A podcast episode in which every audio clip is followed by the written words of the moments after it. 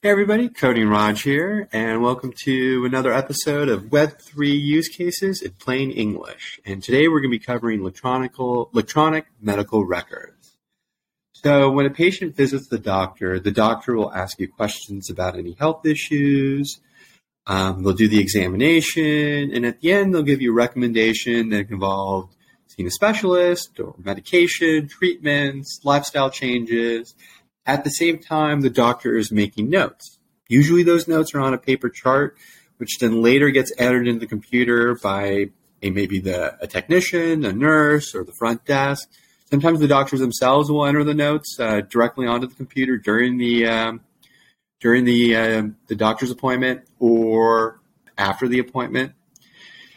And so, which is a fine system. Um, because it gets onto the computer, and then usually the patient has access to those records online, which is nice. So they can see what was what the doctor entered. If they don't remember the the recommendation that the doctor gave, they can go online and they can see it.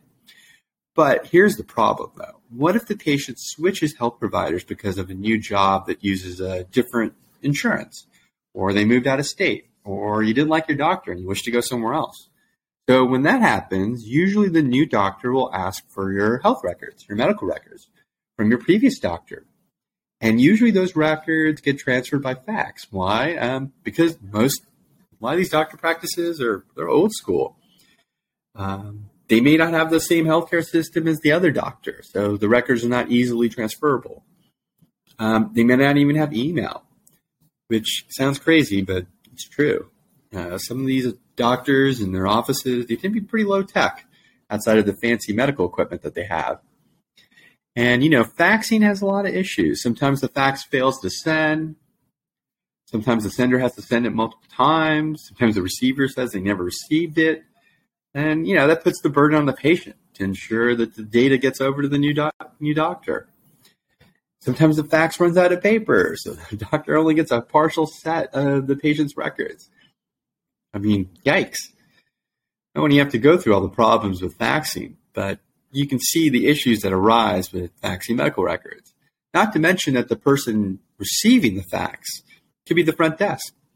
And should the folks at the front desk be able to view um, the patient's medical records? Probably not. Um, and so, and then the other problem, this is really just as big as the problem as being able to transfer medical records when you go from doctor to doctor is the patient doesn't own their medical records. They can't just switch doctors easily without telling their previous doctors um, that they must send their medical records to their new doctor. Um, and sometimes when, um, you know, let's say they cancel health insurance for whatever reasons, you can't access to, you can't get access to your own site and see your medical records. I mean, those are your health records. You should be able to see them whether you belong to that insurance um, or you're not seeing the doctor anymore, you should be able to view that. And so, why can't the patients be able to view their medical records at any time that they want?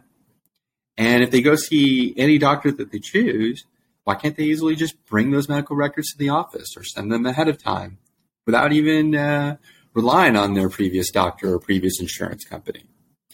And that's where I come to the solution. That's where Web3 and the blockchain could potentially help. So, how will that work? So, imagine that there's a healthcare Web3 patient medical record storage system that exists, like a website um, where you can enter the enter and view the medical records, and then get stored on the blockchain. So, imagine that exists. So, a patient would sign up for the system, and a payment could would probably be involved because the stuff's not cheap. And I could see that maybe, and this would be great, like if it does get built, the major health insurers will agree to cover that expense because um, it would help them out. Maybe it'll cut out a lot of the middleman of um, transferring records on over. They don't have to build the EMR, the electronic medical record system themselves. Someone else can build it. It's just all the um, health insurers have to do is just help pay for it. So the doctor would log into the website and they would enter the patient's health medical records onto the website. And then the website backend would record the data onto the blockchain.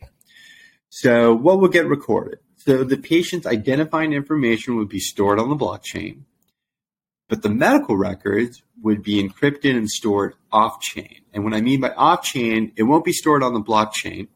It'll be stored on another, like, let's say, cloud database system that would be linked to the blockchain. And why would it get stored off chain? Because storing on the blockchain can be very expensive. Every time you store data, you write data onto the blockchain, you got to pay a gas fee, and those gas fees can be expensive. And the blockchain is not designed to store large amounts of data, and that's where the off-chain storage comes in. Um, and your health records could have a lot of data. It could have images, like high resolution radiology images, would take up a lot of space.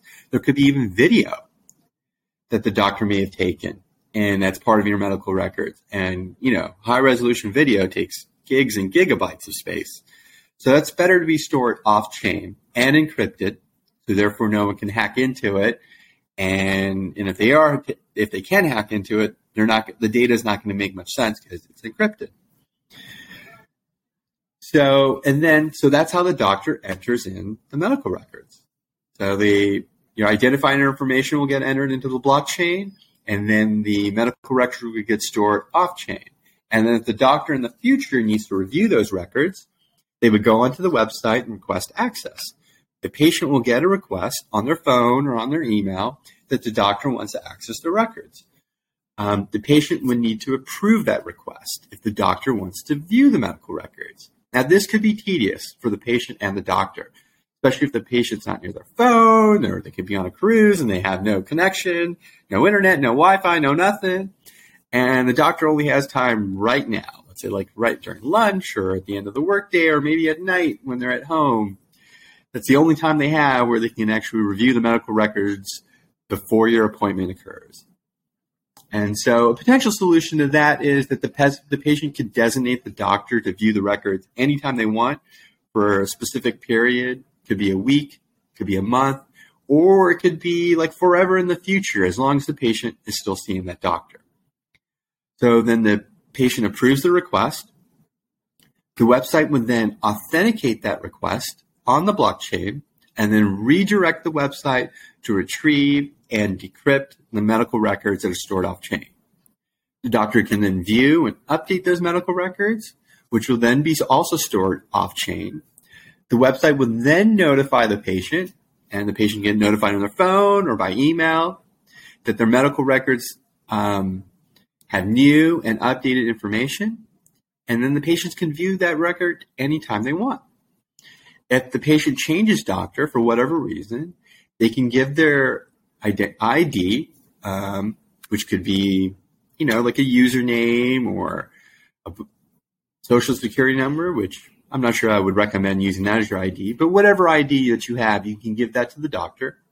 The doctor would then use that ID on the website to look you up and then request access to your medical records. And then the approval process that I said before, so the doctor requests access, the patient approves the access, then the then the doctor goes on the website, and the website will then authenticate the request and then decrypt the data, and then it'll download the data, or you can just view the data directly, and voila. You know, no more faxing, no more asking for approval from the previous doctor. It's all on the blockchain and off chain. So, what are the benefits of this? Well, um, like I mentioned just earlier, the patient now can quickly bring their health records when they see a new doctor. No more faxing, more privacy. You know, you won't get the front desk or other personnel that may work at the doctor office. You know, they won't be able to view your records, like looking through the fax. It's everything's done electronically, and it's you know, the doctor will request the record. So it's, you know, it sidestep the front desk or any non-essential, non-medical personnel at the office. Um, and then the best benefit of this is that the patient owns their own medical records, not the doctors, not the insurance companies. And if the patient wishes to not share their medical records with their doctors or the insurance company, they can revoke that access on the website. So I plan to do a part two on this use case on how having the patient's medical records stored on the blockchain and off chain can be used for medical research. And I will do that next week. So I'm going to keep this uh, video and podcast under 10 minutes. Um, I will see you guys next time. Thanks, everybody.